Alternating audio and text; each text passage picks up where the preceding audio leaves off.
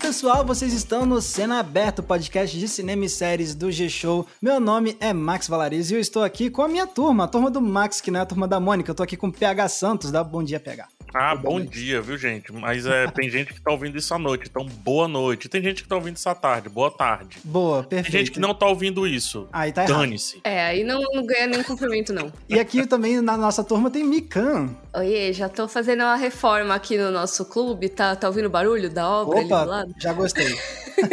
Pessoal, por que a gente tá falando disso? É porque hoje a gente quer falar sobre Turma da Mônica, a série, que é um dos grandes lançamentos, se não o maior lançamento do Globoplay esse ano. A gente viu tudo e é uma série que tá dando muito o que falar, tá fazendo sucesso tanto no Globoplay quanto na TV aberta, na internet. E a gente achou que era uma oportunidade legal pra mostrar como essa série tá dando continuidade aos filmes live action do Daniel Rezende. Daniel Rezende que inclusive volta pra comandar o seriado aqui. E então é isso, a gente vai falar também sobre, obviamente, a Turma da Mônica como um todo também, né? A gente cresceu lendo esses quadrinhos e a gente sabe como são personagens muito queridos e importantes. Então a gente queria fazer esse episódio aqui pra falar sobre a série da Turma da Mônica. Mas antes disso, vale lembrar, esse aqui é um podcast que você escuta toda terça e toda sexta no G-Show, no Globoplay e nas outras plataformas de áudio digital. E tendo feito esses recadinhos iniciais, vamos falar do que que tá chegando nos cinemas e no streaming. Bora falar do Primeira Fila? Partiu, Bora. bora, que eu tô com fome.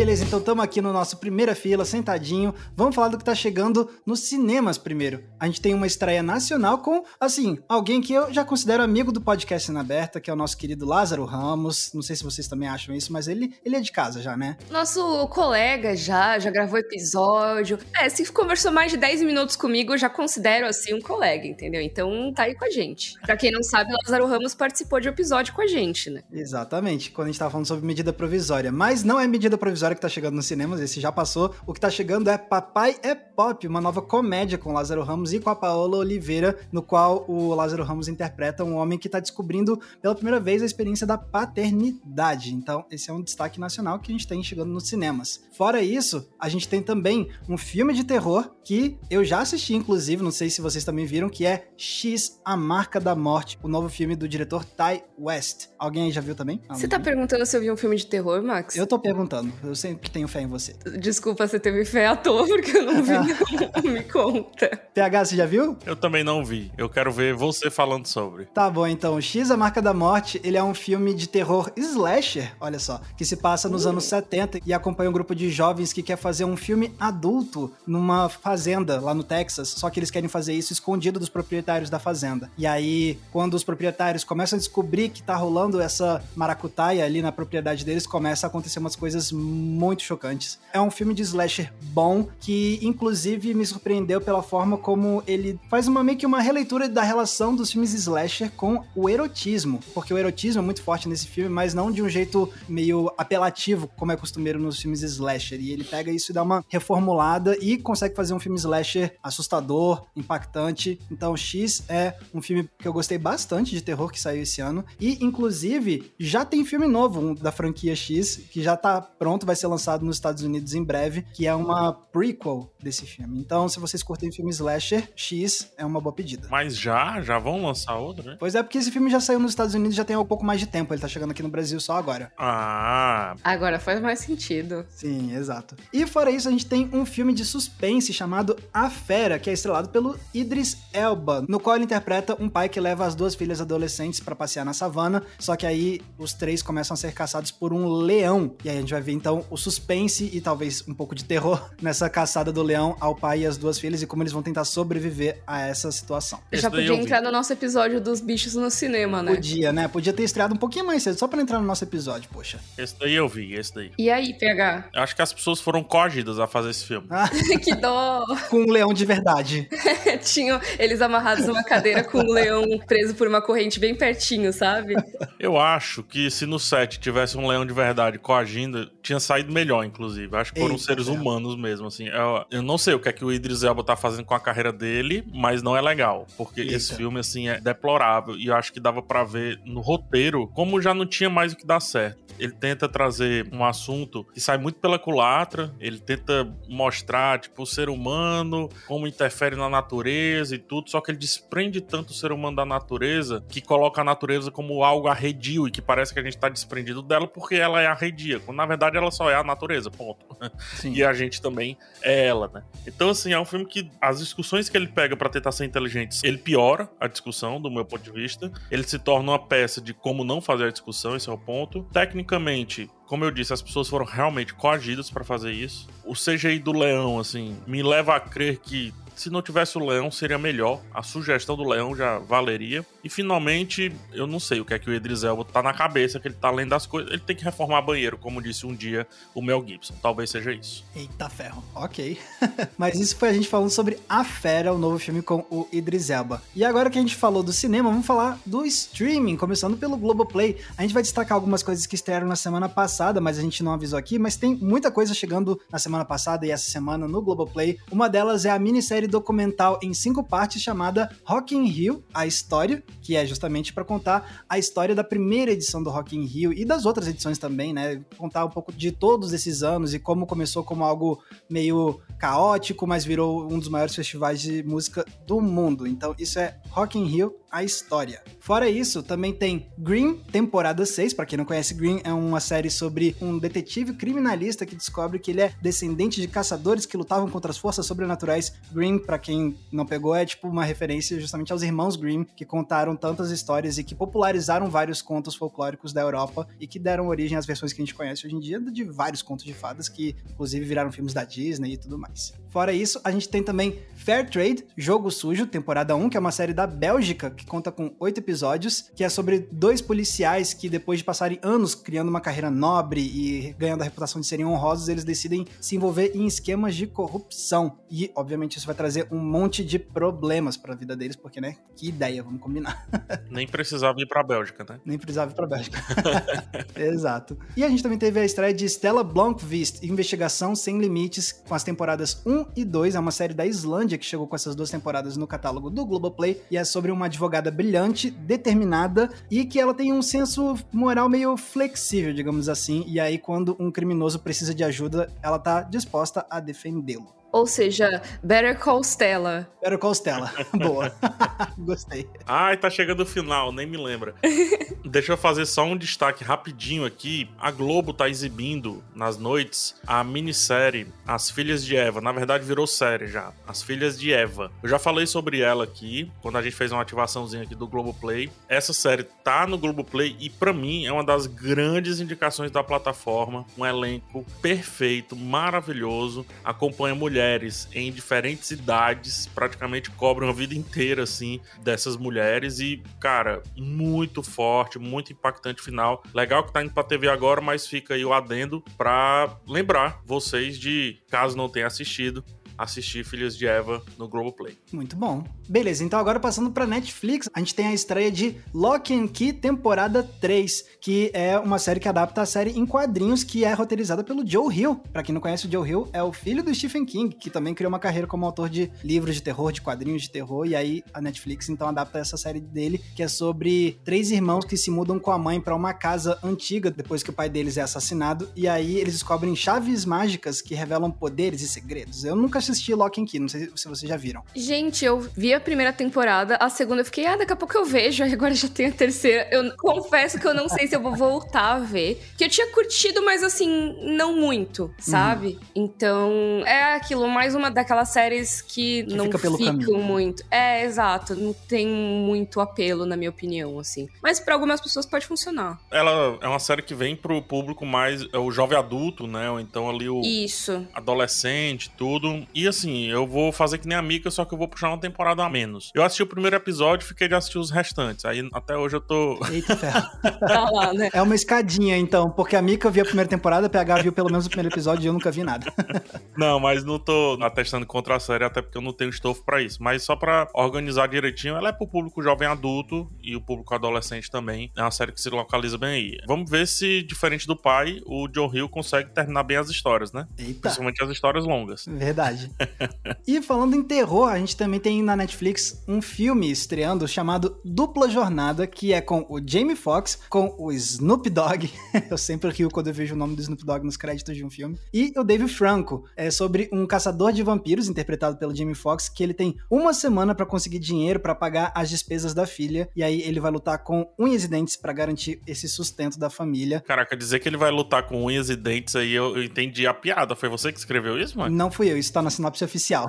Dizer que um vampiro vai lutar com unhas e dentes, cara. Eu quero muito ver esse filme. Só pela sinopse e pelo elenco eu já quero muito Cara, ver. eu já tenho vontade de ferir só por causa do Snoop Dogg, porque o Snoop Dogg é aquele cara que parece topar fazer qualquer coisa, e aí a coisa pode até ser ruim, mas só de ter o Snoop Dogg já deve ter uma partezinha boa, entendeu? Não, tudo que tem o Snoop Dogg fica 10 vezes melhor. Eu tô em busca do par perfeito ainda do Jamie Foxx com a Netflix, tá? Ainda não Uhum. casaram, não. Pois é. Teve aquela verdade. Power, né? Teve outro filme também que eu não tô lembrando agora. Ainda não deu certo essa parceria. Agora Jamie vai, Foxx PH, agora vai. Vamos ver. Tomara. Jamie Foxx também tá de brincadeira com a carreira dele. Eu tô muito Ah. ácido hoje. Tô me sentindo, eu tô 9. Meu pH tá ácido. PH. PH tá. Pega tá ácido. Ai, meu Deus. Agora eu entendi. Não, o PH tá inspirado pela Denise, que a gente vai comentar daqui a É pouco. verdade, é verdade. Eu tô assim. A língua tá um chicote. Sim, mas segura o chicote porque a gente ainda vai falar um pouquinho sobre Prime Video. Prime Video tem duas estreias essa semana. Uma delas é uma equipe muito especial com a primeira temporada, que é uma série baseada no filme de mesmo nome, dos anos 90, sabe? Aquele com o Tom Hanks e a Dina Davis. Pois é, agora tá chegando uma série, só que não é uma refilmagem, não é pra recontar, são personagens novos, baseado no mesmo conceito daquele filme, que é basicamente o conceito sobre um grupo de mulheres que quer criar uma equipe de beisebol numa época em que o esporte só era dominado por homens. E aí, então a gente vai ver essa construção dessa equipe e como elas vão tentar se tornarem competitivas nesse universo dominado pelos atletas masculinos. É um que podia ter entrado no nosso episódio de séries de esportes, É né? verdade. Tô dizendo, o pessoal tá dando mole, eles não estão lançando as coisas a tempo da gente comentar no cena aberta. É que a gente tá à frente do nosso tempo, Max. É verdade, perfeito.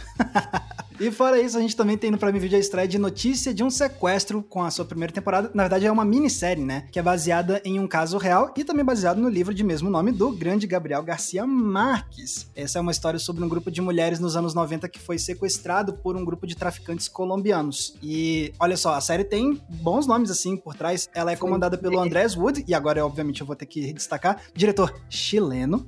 Sim, eu ia já falar isso, Max. Chegou seu momento. Chegou meu momento. Andrés Wood, diretor chileno. Eu amo Machuca.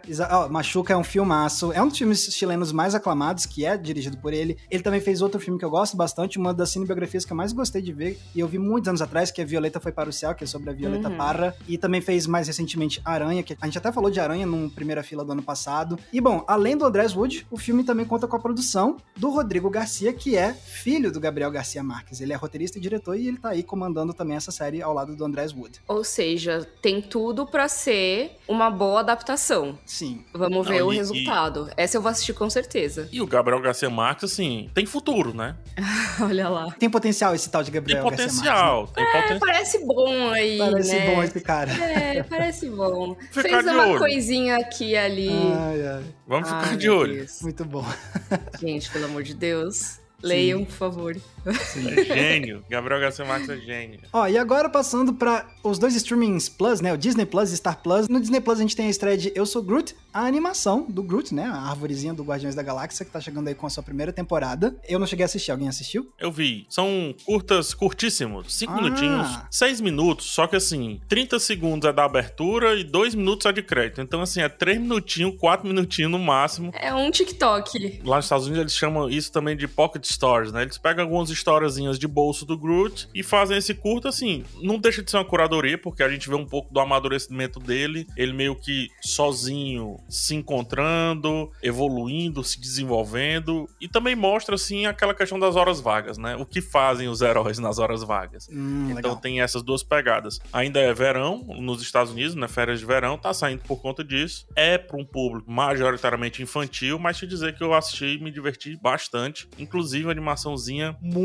bem feita me leva a pensar que poderiam apostar um pouco mais nesse formato. Gostei do formato. Legal, muito bom. Cinco episódios só. Isso dá o quê? 25, 30 minutos no máximo. Muito bacana. Então é, isso aí foi Eu Sou Groot, a nova animação do Disney Plus. E agora passando para Star Plus, a gente tem duas estreias de destaque, porque são duas séries que estão muito indicadas ao Emmy desse ano. Uma delas é o Suspense Em Nome do Céu, com o Andrew Garfield, que é uma série de investigação criminal baseada em um caso verdadeiro. E a outra série é Abbott Elementary, que é uma das séries de comédia mais badaladas lá fora no momento, que é naquele estilo de The Office, que é meio que um documentário falso, e ele acompanha um grupo de professores que trabalha em uma das escolas públicas mais problemáticas da cidade, e eles fazem isso só porque eles amam o trabalho de ensinar. Então, ó, para quem quiser ficar por dentro do que tá no M, tem essas duas séries muito indicadas que estão entrando agora no catálogo do Star Plus. Inclusive, em nome do céu, tem de novo Andrew Garfield no papel de devoto, né? Que nem no silêncio.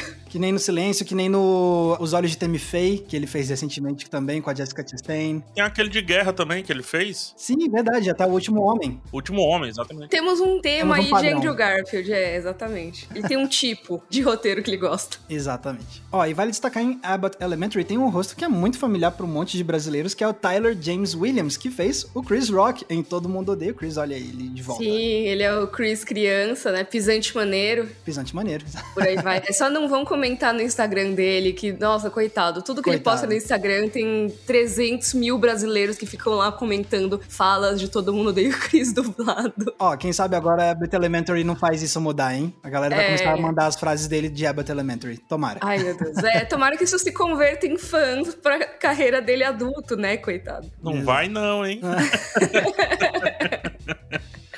O Ó, público então, tá é- tão na sua.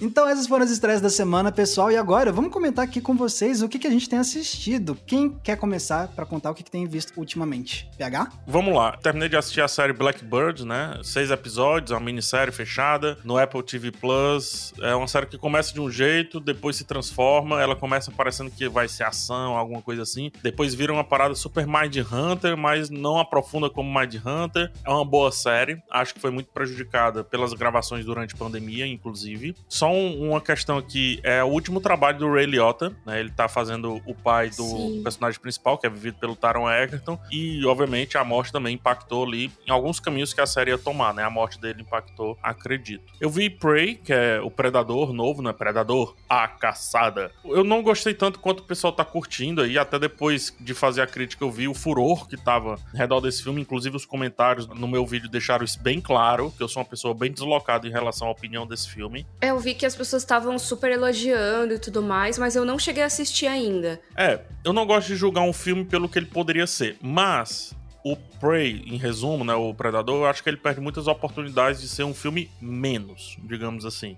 Eu acredito que ele desrespeita um pouco a cultura comanche quando mistura com outras culturas de indígenas nativos americanos. Eu acredito também que esse negócio de ficar usando inglês moderno é melhor deixar calado, então utilizar a língua comanche, tanto que esse meia culpa está no filme, na pós-produção, que tem um letreiro no final para o povo comanche e tem uma dublagem em comanche. Então, assim, faz o negócio a vera mesmo, sabe? Não fica tentando criar meia-culpas e subterfúgios. E, ó, eu até me pergunto se precisava mais do que a atriz principal, que é muito boa, a Amber Mid Thunder, e o Predador. Me questiono até sobre isso. Mas enfim, as pessoas estão amando e eu acredito que estão se apegando ao terço do filme que é muito bom, que é a questão do Predador. E show, tá ótimo, toca o baile. E, cara, eu estou ainda impressionado, embasbacado. Estou no quarto episódio da série O Ensaio, série do HBO Max. Cara, que loucura. Só pra tentar explicar o que é inexplicável. É uma série meio reality show, mas a gente ainda não sabe se é reality show. A gente não sabe o que é verdade e o que é mentira. Ele cria situações para que as pessoas possam treinar para resolver situações na sua vida. Quando eu falo que as pessoas possam treinar, é que assim, se a pessoa vai conversar com outra pessoa num bar, ele constrói o bar num galpão, contrata atores que interpretem as pessoas que vão ser alvo dessa conversa e ele cria fluxogramas para que a conversa nunca saia ali de um caminho que ele acha que é o caminho certo. Então ele cria, de fato, o ensaio. O primeiro episódio é aterrorizante de bizarro, assim.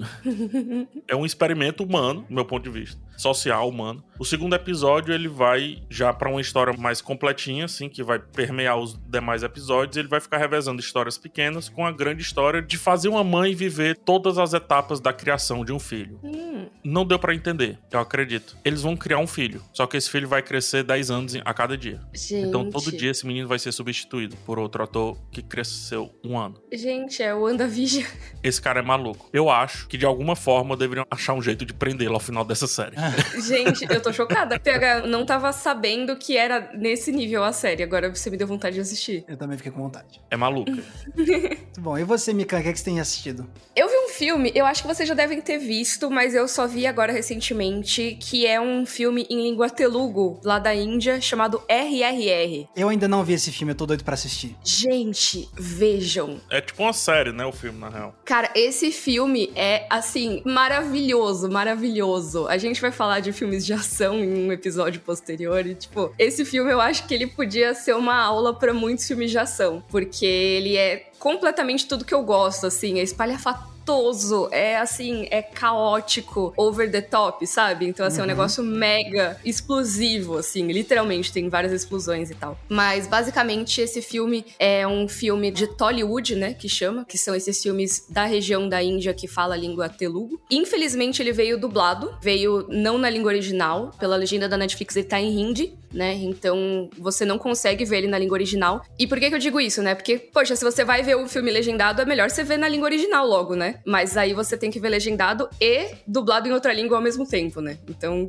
é meio que o pior de dois mundos. E mesmo assim eu acho que vale a pena ver, porque as músicas continuam muito boas e a ação continua muito legal. Os atores são incríveis e as lutas são muito bem coreografadas. Basicamente, o filme é a história de dois revolucionários, só que é uma história que pega personagens da vida real e meio que faz como se eles tivessem se conhecido e virado amigos, sabe? Isso não aconteceu. Eu até fiz pesquisar depois a história deles, tá? Mas eu acho que é aquele mesmo esquema que fizeram, por exemplo, em Nossa Bandeira e a Morte. Ah, vamos colocar esses dois piratas aqui juntos, sabe? E pensar em situações com eles. E nesse caso eles falam de duas pessoas que lutaram contra o colonialismo inglês na Índia e como teria sido esse encontro dos dois e como que cada um deles era, tem um que pende para um tipo de revolução, outro que pende para outro. Conta como que a história dos dois pode ter sido uma coisa meio de amigos inimigos. E ao mesmo tempo, enquanto tem isso, tem danças que nem a gente tá aqui naquele estereótipo de Bollywood, apesar de não ser Bollywood, tem muita dança, tem música, mas também tem cenas de luta com coreografias incríveis, tem cenas de batalha, assim, que são bizarras, de tão, assim, quando você pensa que o negócio não pode escalar mais, não pode ficar mais maluco, fica.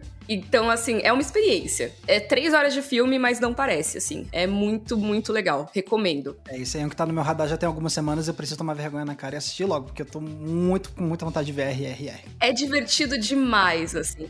Não dá para ver com aquele senso de, ai, mas isso nunca aconteceria. Ai, ah, mas não, isso não é Deus. plausível. É tipo John Wick, sabe? Que você sabe que aquilo não é vida real. Uhum. Você desliga isso. Bacana. Muito bom, eu tenho que assistir também. Nossa, Max, você vai amar. Tem uns enquadramentos. Não é PH. Aquele enquadramento do arame farpado. Não, essa é loucura. Maravilhoso. É porque eles estão soltos. Literalmente eles estão soltos. Então... Tem uma cena musical, tipo, no final, assim, nos créditos. Tipo, que eu fico, mano, como assim, cara? É maravilhoso. Ah, vou assistir, com certeza. Maravilhoso. Muito bacana. Pois é. Ó, eu ainda não vi esse, mas uma coisa que eu tenho assistido, eu tava me sentindo nostálgico, eu queria ver um anime da minha infância que eu nunca terminei de assistir, então eu comecei a assistir na Crunchyroll Yu Yu Hakusho.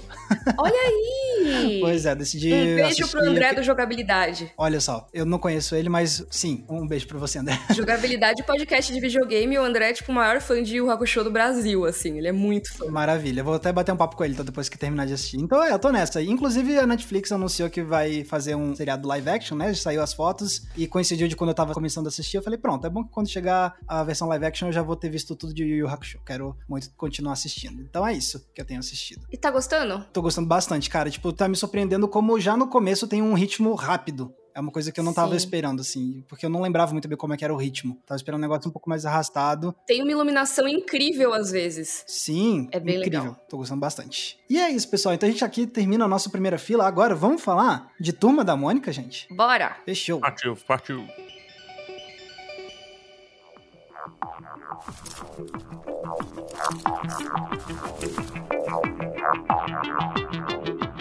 Pois é, então, Turma da Mônica, a série, uma das obras do momento do Globoplay, tá fazendo bastante sucesso. A gente já viu, né, tudo. E é aquele negócio. Para quem ainda não sabe qual é o conceito dessa série, é porque teve recentemente, nos últimos anos, em 2019 e no ano passado, teve dois filmes com atores em carne e osso interpretando a Turma da Mônica, né? Os filmes dirigidos pelo Daniel Rezende. E agora chega essa nova série para contar mais histórias com esse elenco. E a gente já viu tudo, né? E a gente quis comentar aqui um pouquinho com vocês o que, que a gente achou. Eu amei, pronto, acabou o episódio da brincadeira. é bem legal a série, é bem divertida. É bem bacana, é bem gostosa, assim, tipo... Assim, como eu tô comandando esse episódio, eu vou de novo delegar a posição de pessoa que faz a sinopse para outra pessoa. PH, você é o sinopseiro ah, desse episódio. Max, você tá usando isso para se livrar, hein? É porque a última vez eu já deleguei isso para você, Mika, agora eu tô delegando para PH. PH, por favor, sinopse na minha mesa agora. Então, aqui a gente tem uma história meio Agatha Christie, só que sem mortes, digamos assim, né? Geralmente nas histórias da Agatha Christie é alguém matou alguém, quem foi que matou? Ninguém sai desse lugar. E aí a gente vai descobrindo aos poucos. Aqui ninguém matou ninguém, é óbvio, porém derrubaram um pote de lama, um balde de lama, digamos assim, na cabeça de uma personagem. E essa personagem é bem chatinha, eu diria. Quem derrubou esse balde de lama é isso que nós vamos descobrir episódio a episódio, e cada episódio é a partir de um ponto de vista diferente. A história de Cebolinha, a história de Mônica, a história de Magali e a história de Cascão. Quem fez o mal da vez. Olha, eu apelido carinhosamente essa série da Turma da Mônica de Rashomônica. Rashomônica, adorei. É a mesma história que Rashomon do Kurosawa. Inclusive, é, é até legal explicar que essa série utiliza né, o tal do efeito Rashomon, né, que chama. Ou seja, a partir do ponto de vista, a história vai mudando, né? Como na vida também. A mesma história contada por duas pessoas diferentes, ela muda, por mais que os fatos sejam até parecidos. Ou iguais, eu diria. Mas ela se apega muito a isso, a esse efeito Rashomon, e eu acho que é o forte dela. O forte, forte mesmo, eu vou até repetir algo que eu já falei 800 vezes, mas audiência rotativa, né? O forte, forte mesmo é essa questão que o Daniel Rezende criou, que é esse mundinho, saca? Quando a gente vê Turma da Mônica ali nas tirinhas, a gente vê muito a gag, né? Ou seja, ah, como é que essa historinha começou aqui nesse primeiro quadrinho, como que ela vai terminar? Quando a gente vai para as revistinhas, para os gibis, o limoeiro aparece, a cidade, o bairro aparece, as pessoas aparecem, os corredores começam a fazer sentido na história. E os personagens interagem, né? Os personagens interagem, exatamente. E pra mim, isso se torna, começa a se tornar o grande sucesso de Turma da Mônica de um ponto de vista mais cauda longa, né? Ou seja, de um tempo mais diluído na vida das pessoas. O Daniel Rezende, ele cria esse ambientezinho, principalmente a partir do segundo filme. O primeiro filme já tinha, mas ele sai um pouco ali pra gente falar mais dos personagens. E a partir do segundo filme, não. Ele cria essa redomazinha. É como se fosse um globozinho de neve, onde cara, tudo dentro desse contexto é permitido. E aí a verossimilhança fica muito rica, porque não tem essa questão de telefone, de smartphone, é outra realidade. Ao mesmo tempo, tem uma certa evolução dentro daquela realidade. E parece que Turma da Mônica tá passeando no aquário pra gente se divertir, tipo, pra gente aceitar qualquer coisa que venha dali, sabe? Eu acho isso muito forte, o que o Daniel Rezende conseguiu criar. É interessante, porque, tipo, acho que seria muito padrão, assim, tipo, pensar como é que a gente vai fazer esse filme dialogar com o público de hoje. Ah, vamos meter as redes sociais, não sei o quê. E, tipo, essa versão de Turma da Mônica nem cogita essa possibilidade, né? E assim, eu não sei se é o tiozão em mim que começa a apreciar esse tipo de coisa, ou se é realmente uma qualidade da obra. Mas assim, eu acho que ajuda, em primeiro lugar, a não datar a obra, né? Não fica tentando parecer super atual e usando coisas do momento, mas aí depois passa 10 anos e aquilo sai de moda, e aí você vai assistir esse negócio uhum. de novo e uhum. tipo, ah, mesmo, do que eles estão falando? Então acho que é uma decisão muito acertada, até porque os quadrinhos da Turma da Mônica têm esse aspecto mais atemporal, né? Por mais que eles às vezes uhum. comentem algumas coisas do momento, mas não chega a tipo, ah, vamos enfiar aqui o, o, um TikTok, a galera fazendo os vídeos em TikTok, alguma coisa assim, tipo. É, eu acho que assim, a Turma da Mônica, ela tem como vantagem exatamente essa temporalidade, né? É lógico que se você for ler um quadrinho da Mônica dos anos 80, você vai ver que é dos anos 80 porque tem algumas coisas que não tinha como prever que iam mudar tanto e tal. Mas eu sinto que os quadrinhos, os gibis da Mônica, eles sempre foram muito deslocados do tempo. É aquela coisa que podia ser a qualquer momento, sabe? Mas o bairro do Limoeiro, ele não é um lugar que existe fisicamente, né? Você tem o bairro do Limão em São Paulo, né? Que não é o Limoeiro, é outra e coisa. a cidade de Limoeiro aqui no Ceará, o que me deixa tontinho em chamar bairro do Limoeiro, mas enfim. e que você tem o filme, ele não é filmado em São Paulo, ele não é filmado no bairro do Limão, que tecnicamente poderia ter sido uma inspiração. Ele é filmado em várias cidades diferentes do interior, de uma forma que não é nenhuma cidade e ao mesmo tempo é várias cidades, né? E eu acho que os quadrinhos também trazem um pouco isso. Ah, aqui podia ser qualquer lugar, qualquer bairro. Porque a, a, graça é essa, né? É você poder se identificar com a turminha, né? Em qualquer idade que você esteja, em qualquer lugar que você esteja. E eu acho que a série consegue trazer muito isso e não ter as coisas mais do momento faz parte, né? Faz parte de você ver com os seus pais, você ver com o seu filho que usa o TikTok, você vê de qualquer forma uma história que vai ressoar com todo mundo, eu acho. Agora, uma pergunta que acho que é válida da gente fazer para quem tá ouvindo e tá caindo de paraquedas nesse negócio de Turma da Mônica, a série, é: precisa ter visto os filmes live action antes? Eu acho que não. Polêmica. Eu acho que sim. eu tô no meio, porque assim, eu não acho que necessariamente precisa no sentido de você acompanhar e entender o que é que tá rolando. Tipo, você cai de paraquedas nesse seriado, você entende. Perfeito. Pra história, não precisa. Porém, eu recomendo ver antes os filmes. Porque os filmes te introduzem a proposta dessa versão da Turma da Mônica, né? Te apresenta aos atores mirins, te apresenta toda a estética, né? Então é uma introdução mesmo para essa versão e também ao mesmo tempo a série traz ideias novas que não foram trazidas nos filmes. Então você também consegue apreciar ainda mais o que uma coisa fez e o que a outra fez. E sem contar que você também vai pegando alguns gestos que fazem mais sentido quando você já tem visto, uhum. já tinha visto os filmes, algumas dinâmicas às vezes podem fazer um pouco mais de sentido se você já viu os filmes. Se você cai de paraquedas no seriado, você pode até olhar assim, ué, por que, que o Cebolinha tá pronunciando os R's? tipo, Sim, então, esse tipo de coisa, né? Mas assim, para entender a trama, a trama mesmo, se quiser cair de paraquedas, você consegue entender perfeitamente, até porque no final das contas, se você, por exemplo, já cresceu lendo os quadrinhos de Turma da Mônica, você vai saber quem são essas pessoas no final das contas. É, e você já, já tem os estereótipos deles, meio parece que é uma coisa, não sei hoje em dia, né, como estão as crianças em relação à Turma da Mônica. Isso eu tô falando muito da minha perspectiva de uma criança dos anos 90 e 2000, tá? Então, por favor, pessoal que tem aí filhos pequenos, que estão no momento de aprender a ler agora, por favor, favor, comentem com a hashtag podcast sendo aberta nas redes pra gente saber mais. Mas assim, da minha perspectiva, eu cresci com esses personagens. Então, é muito fácil identificar o que foi mantido ou não do gibi, né? Mas uma pessoa que talvez nunca tenha ouvido falar deles, se existe, não sei como seria. Eu acho que a série faz um bom trabalho em apresentar certinho todo mundo logo no primeiro episódio. Logo na primeira cena, assim, tipo, o pessoal chega numa festa, que é a festa da Carminha Frufru, e você tem um plano que vai passeando pela cena, e aí nesse plano você tem uma fala de cada personagem que, tipo, ó, esse personagem é aquele dos quadrinhos e a característica principal desse personagem é essa e pronto, e vai passando. E você já identifica qual é qual. E agora, assim, da minha experiência pessoal, eu vi o Turma da Mônica Laços e eu não vi ainda o Turma da Mônica Lições. Eu cogitei ver antes de assistir a série. Ah, vou ficar aqui, vou fazer minha lição de casa pra chegar na série com tudo feito. Depois eu pensei, cara, vai ter gente que não vai ter visto nenhum dos dois filmes e vai assistir. Então eu não vi o Lições antes. E eu sei que alguns, vários dos personagens que aparecem na série foram apresentados no Lições. Não me atrapalhou em nada.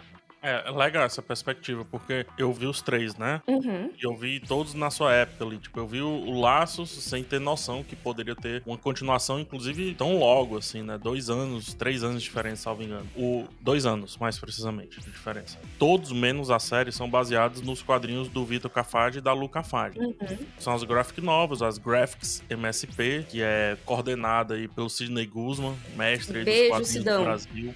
Beijo, Sidão, uma pessoa maravilhosa, inclusive um coração que nem Turma da Mônica é capaz de abarcar. Ouçam o podcast com fins do universo, eles são maravilhosos. E manda dizer que foi a gente que ouviu, que aí ele vai expulsar. Tô brincando. É. o Turma da Mônica Laços, ele faz exatamente o que o quadrinho propõe, né? Vamos tirar essa galerinha que a gente já tá acostumada dos gibis e também do imaginário da cultura pop brasileira, vamos tirar eles do lugar comum e vamos fazer uma história de volta para casa. Acaba sendo uma estrutura bem clássica, só que como é que a gente vai ver esses personagens da Turma da Mônica nessa estrutura do volta para casa que a Pixar usa muito muito, a Disney usa bastante também. Isso me agrada porque gera aquele incômodo em quem já acompanhou. Já vende uma inversão que geralmente acontece ali com os gibis. Os gibis, os gibis mesmo, não tô falando das graphic novels, eles não falam muito de amadurecimento. Por quê? Porque quem tá amadurecendo é o leitor. Então o leitor tá amadurecendo e ele tá vendo aquelas mesmas histórias presas há um tempo, parece que dá um, um pause, né? Um, como é que eu posso dizer? É um pause mesmo ali na, na uhum. temporalidade. E quem cresce é quem tá do lado de fora. E aí vai vendo aquelas histórias e vai entendendo as histórias de uma maneira diferente. Do tipo, hum, saquei aqui, Maurício de Souza, o que é que tu fez aqui? Ah, agora que eu vi Star Wars eu entendi a referência. Ah, Seus Anéis eu vi agora a referência e por aí vai. E os quadrinhos estão presos lá, tchum, estão parados. E aí vem as graphics MSPs, que é o quê? Não, agora a gente que vai falar sobre amadurecimento. Vocês que fiquem parados aí, já que vocês já estão mais adultos, e agora nós vamos crescer. E os filmes fazem isso. Então, o gap entre o segundo filme e a série, para mim, é importante ser completado, no caso. Porque a gente vai dessa história de volta para casa, e no segundo filme, no Lições, é e dentro de casa. Uhum. E aqui, nessa nossa redoma, como que a gente vai fazer esses personagens? E aí ele entrega uma história Shakespeare, né? Um Hamlet, um Romeu e Julieta misturado ali e revisitado. Para mim, ficou lindo, referenciou inclusive até os próprios gibis. Quando a gente vai pra série, é que eles vão realmente pro amadurecimento mais forte ali da vida da infância pra adolescência e adolescência. É, que é aquele momento que você não é nem criança e nem adolescente. E eles falam isso no filme. A voz não tá nem grave nem fina. É, né? e você não pode nem andar com as crianças pequenas e nem com os adolescentes Exato. que têm brincadeiras mais assim, tipo, de garotos, né? Então, assim, ah, tá na quadra, não pode entrar na quadra, vocês são muito crianças. Ah, mas não pode brincar no parquinho. Nem bermuda, nem calça comprida. Exatamente. E é um momento de, de, deslocamento social mesmo, quando você passa por isso. E eu acho que é muito legal como todas essas inseguranças são abordadas na série. Não só da idade, mas também de, tá, e aí, como é que você se encaixa no seu grupo de amigos nesse momento? E aí, Miki, em cima disso que você falou, traz a perspectiva do adulto na série e, e faz esse comparativo. O segundo filme, o Lições, meio que já tinha feito um pouco disso. Mas acho que o, a série coloca o adulto dentro da questão dentro da discussão para gerar aquela sensação de espelho, do tipo, tô me espelhando, mas ao mesmo tempo tô me espelhando no que vai ser bacana para mim, pro meu desenvolvimento, pro que eu gostaria do meu desenvolvimento, por aí vai. E eu acho que a série, cara, vai muito bem nisso. E aí ela se conecta com vários públicos. Vários públicos. Esse limbo, cara, esse limbo é muito tenebroso aí. Da turma da Mônica, uhum. a série. Ainda bem que eu tinha um RPG e ficava ali no cantinho com minha turma. Mas, gente, esse tipo é terrível. Como eu brinquei, nem calça jeans, nem calça curta, sabe? Sim. Cara, e é muito legal isso tudo, essa, essa ênfase que o seriado dá no, nessas questões dramáticas de cada um dos personagens, porque aquele negócio é fácil você pensar assim, vamos fazer fazer um seriado pro, pro público pré-adolescente, e aí fica um negócio meio, às vezes, só focado no. em algo meio raso, às vezes, tipo, ah, já que é pro, pro público pré-adolescente, basta a gente fazer um negócio que é engraçadinho, um que é bestinho tal, tal, tal. O seriado não segue essa abordagem. Ele vai pelo caminho de, tipo, beleza, vamos entender o que que esse público tá passando e vamos encontrar diferentes conflitos e colocar cada um desses conflitos nos personagens de um jeito que faça sentido para cada um desses personagens. E não só o que esse público tá passando. Eu acho que são temas universais, assim. Todos os personagens têm os dramas que, assim, se você parar pra pensar, eles se encaixam na vida adulta muito facilmente, muito né? Muito bem, exatamente. Você se identifica porque você tem um colega de trabalho que parece que tá te sabotando. Ou então, ó, eu vendo a Magali, gente, socorro. Assim, eu, eu queria me esconder, assim, porque ela é completamente minha história. Diz sim para todo mundo e aí não tem tempo, fica se desdobrando. Eu era a Magali. Até um dia desse, eu era a Magali. Nossa, eu tento muito não ser a Magali. Claramente eu descontei na comida. eu não tenho mais o metabolismo da Magali. é, então, e a gente vai vendo que vários dos personagens têm coisas que lembram dramas da vida adulta, sabe? Ah, então você quer parecer legal na frente dos outros e aí você vai apagando quem você é. Quantas vezes você que tá ouvindo a gente, ou até mesmo a gente que tá aqui conversando, não deu aquela. A pessoa fala mal de uma coisa que você você gosta e você. Ai, ah, é mesmo, né? Não é tão legal. Esse aí fui eu.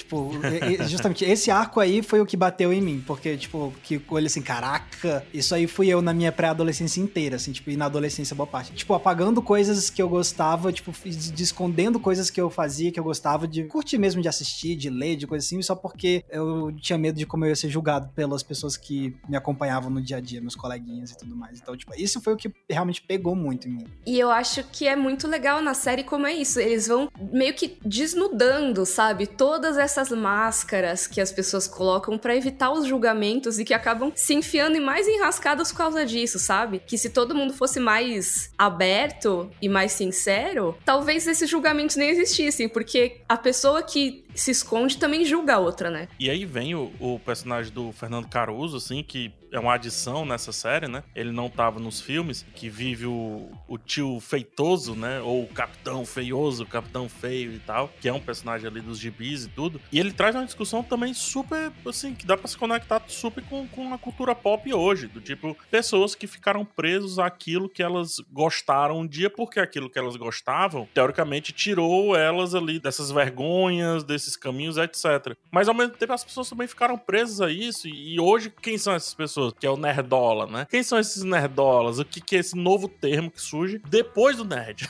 Entendeu?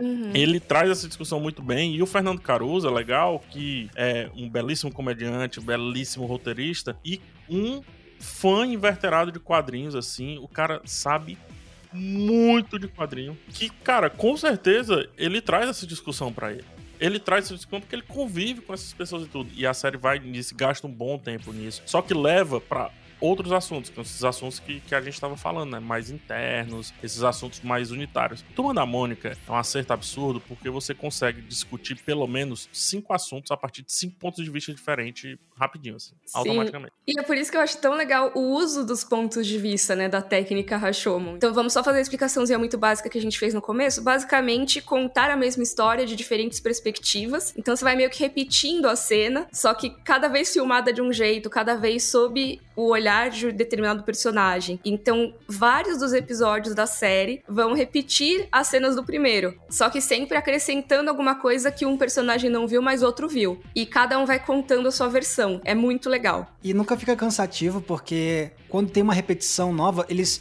filmam aquela cena, só que de um ângulo diferente. Às uhum. vezes o áudio muda, então também não fica um negócio tipo, ah, tá bom, já vi isso mil vezes. Não, até porque na forma como eles entregam isso visualmente, em termos de áudio, muda a cada vez. E eu acho muito legal que tem várias transições que são super interessantes na série. As cenas, elas são interessantes. Então, você tem momentos em que a personagem da Denise, por exemplo, assim, só uma pausa para elogiar demais a Denise. Melhor personagem. Sério, não, a personagem tá muito bem, e mas eu achei tão impressionante a performance da atriz, Sim, que é. é incrível. Parece que ela tem 40 anos de atuação, sabe? É a estreia dela. É, eu tava é. é a, é a Becca Guerra que interpreta a Denise. E, tipo, ela parece já ter tanta experiência, assim, mas pelo que eu vi, ela tava estreando com esse papel.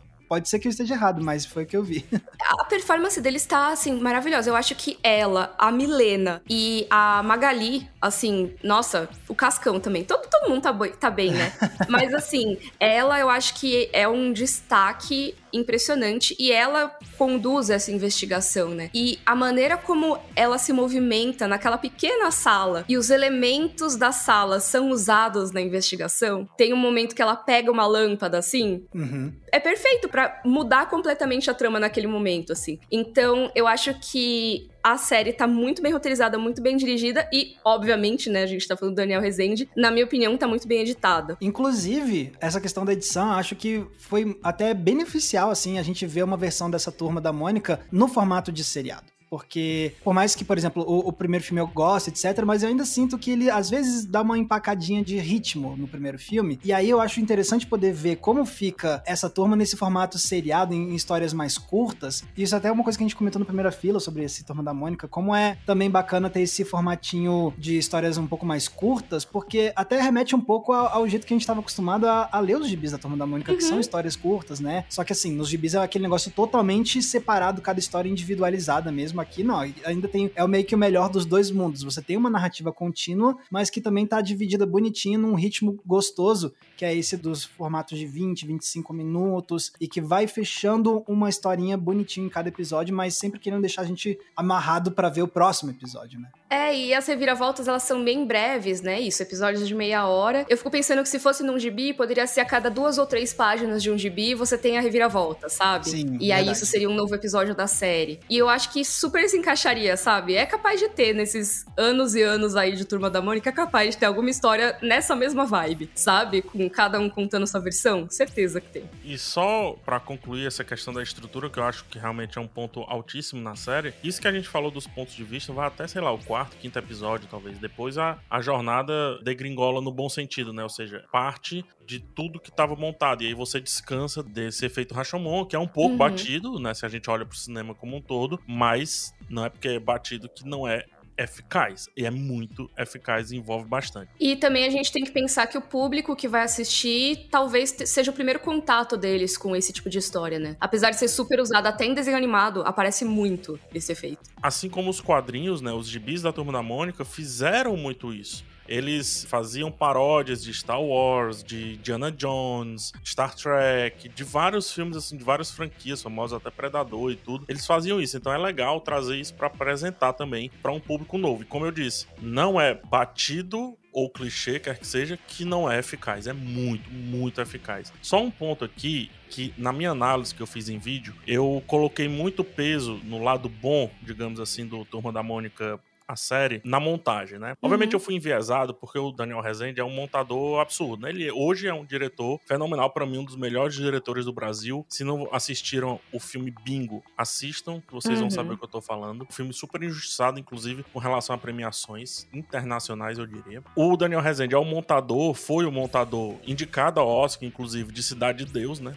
E de tantos outros filmes, e agora um diretor, showrunner, criador e etc. E aí, envezado por esse, digamos assim, esse histórico da montagem, eu coloquei muito peso do sucesso da série na montagem. E uma roteirista da série comentou no meu vídeo, obviamente indo contra o que eu falei, queria trazer o comentário dela porque eu acho que é muito enriquecedor. Em um determinado momento do vídeo eu falo que o roteiro é simples. Quando você olha a peça pronta, parece que o roteiro é simples, mas de fato não é. E a Mariana Zatz, ela comenta o seguinte, né? Como roteirista-chefe dessa série, devo dizer que esses roteiros são qualquer coisa menos simples. O gênero de mistério é, na minha opinião, o mais difícil de escrever. heavy. E o trunfo que o PH está atribuindo exclusivamente à montagem é muito mérito dos roteiros, cujas cenas foram escritas exatamente na ordem que o espectador assiste. Uhum. Não é, entre aspas, como a série é montada que se complica, fecha aspas, como foi dito no vídeo, ou seja, por mim. Toda essa complicação está nos roteiros. Tivemos que fazer uma linha do tempo linear para depois estruturar um personagem e, portanto, um ponto de vista por episódio. Isso aqui é muito legal. Tivemos que criar um documento específico com as cenas que se repetem ao longo dos episódios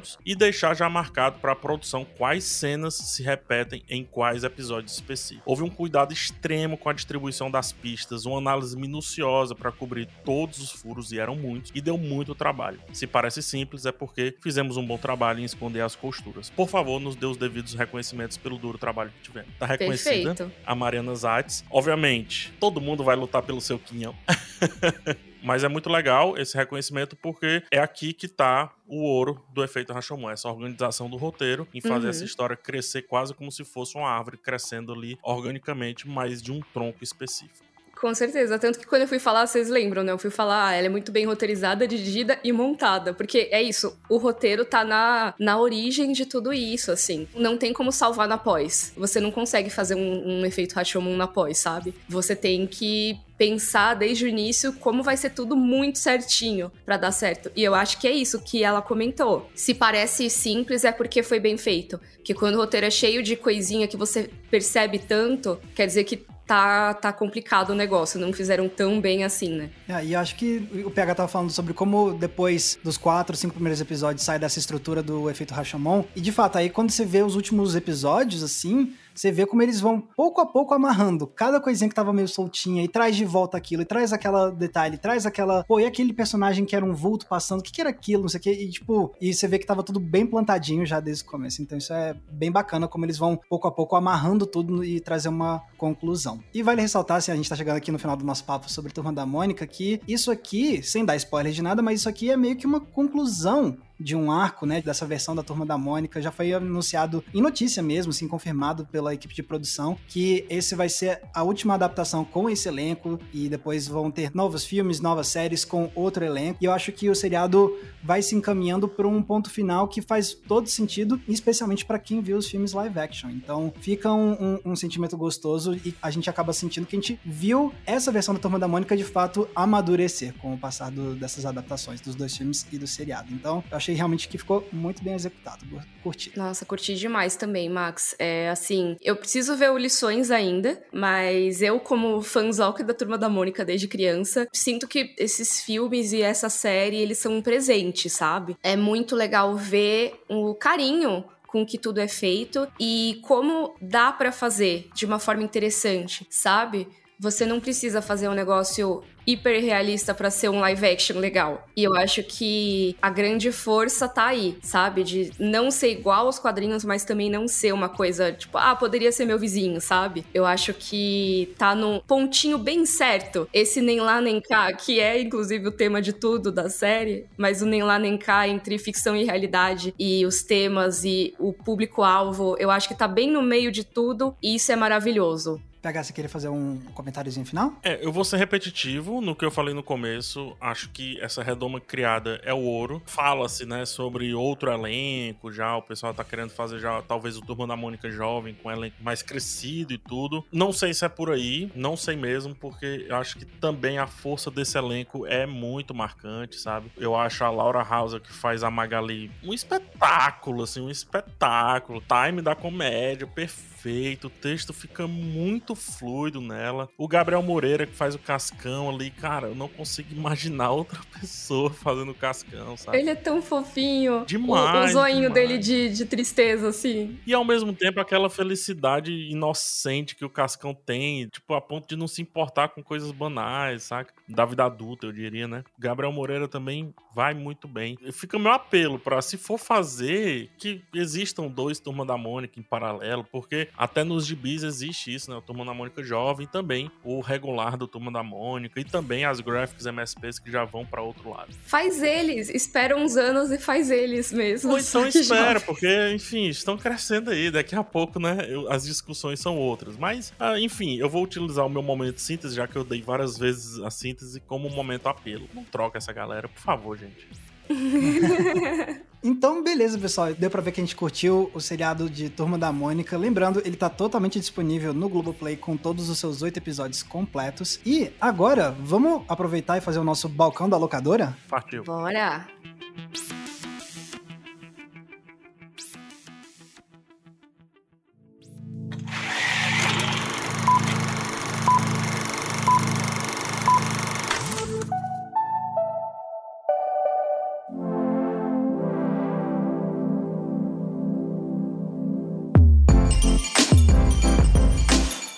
Beleza, então cá estamos no nosso balcão da locadora e vamos indicar coisas para vocês assistirem nos próximos dias. Quem quer começar? Deixa eu começar porque eu vou roubar.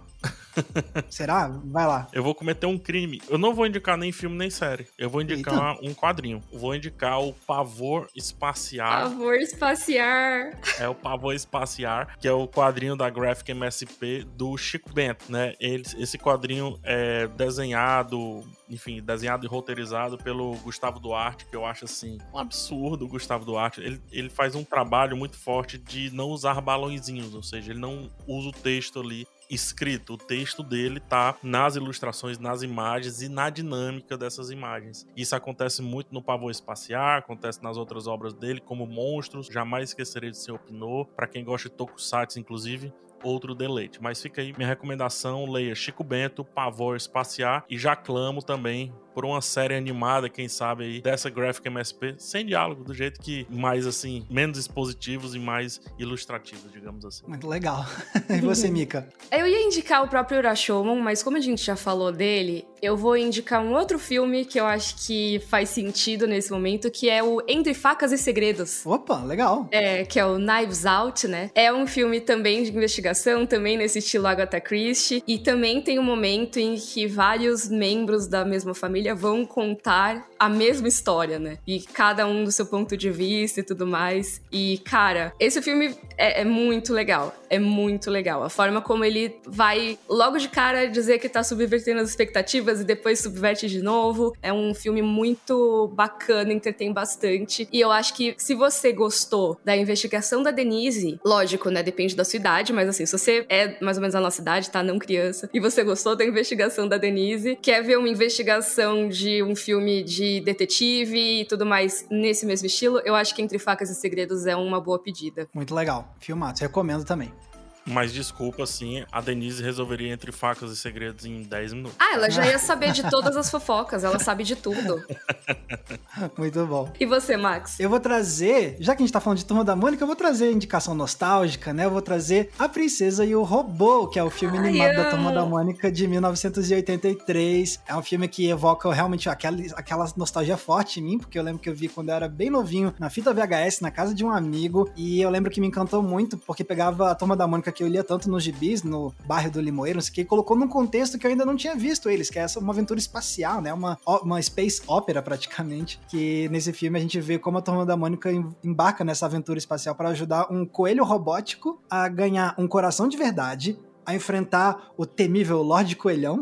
Adoro esse nome e para tentar conquistar a princesa Mimi. E então é um filme que pega a Turma da Mônica, coloca umas ideias de, de aventura, fantasia, ficção científica no espaço e é bem diferente. E o bacana é que o filme foi eleito pela Associação Brasileira de Críticos de Cinema como um dos melhores filmes animados brasileiros de todos os tempos. Na lista deles de 100, ficou em 34º lugar. E para assistir tá bem fácil, porque ele tá disponível de graça no YouTube no canal oficial da Turma da Mônica. Então, tá aí, essa é a minha indicação, A Princesa e o Robô. Ai, que legal. Eu adorava o da Mônica com a sereia. Era tão legal. Ah, sim, é muito bom também.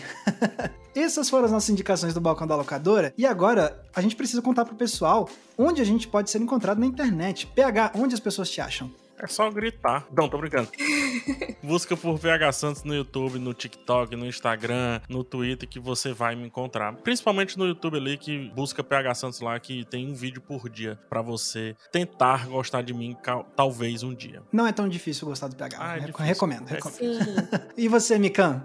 Você me encontra no YouTube e no Twitter como Mikan, com três N's no final. Tá rolando um monte de vídeo de House of the Dragon, então vou fazer aqui meu auto merchan pra estreia da série. Tem também o meu Instagram e o meu TikTok, que agora é tudo underline Mikan, padronizei, olha aí. Muito bem. Não tá padronizado totalmente, mas pelo menos tá mais perto do padrão agora. Pra tá mais fácil de falar aqui no podcast. E você, Max? Vocês me encontram no meu canal no YouTube, que é o Entre Planos, tudo junto, e tanto no TikTok quanto no Instagram e no Twitter vocês me encontram com a arroba Max Valarezo com um Z somente. E esse podcast maravilhoso vocês escutam quando vocês quiserem mais. Tem episódio novo toda terça e toda sexta no G-Show, no Globoplay e nas demais plataformas de áudio digital. E com isso a gente se despede de vocês. A gente se vê no próximo episódio. Tchau, gente. Tchau. Tchau, tchau.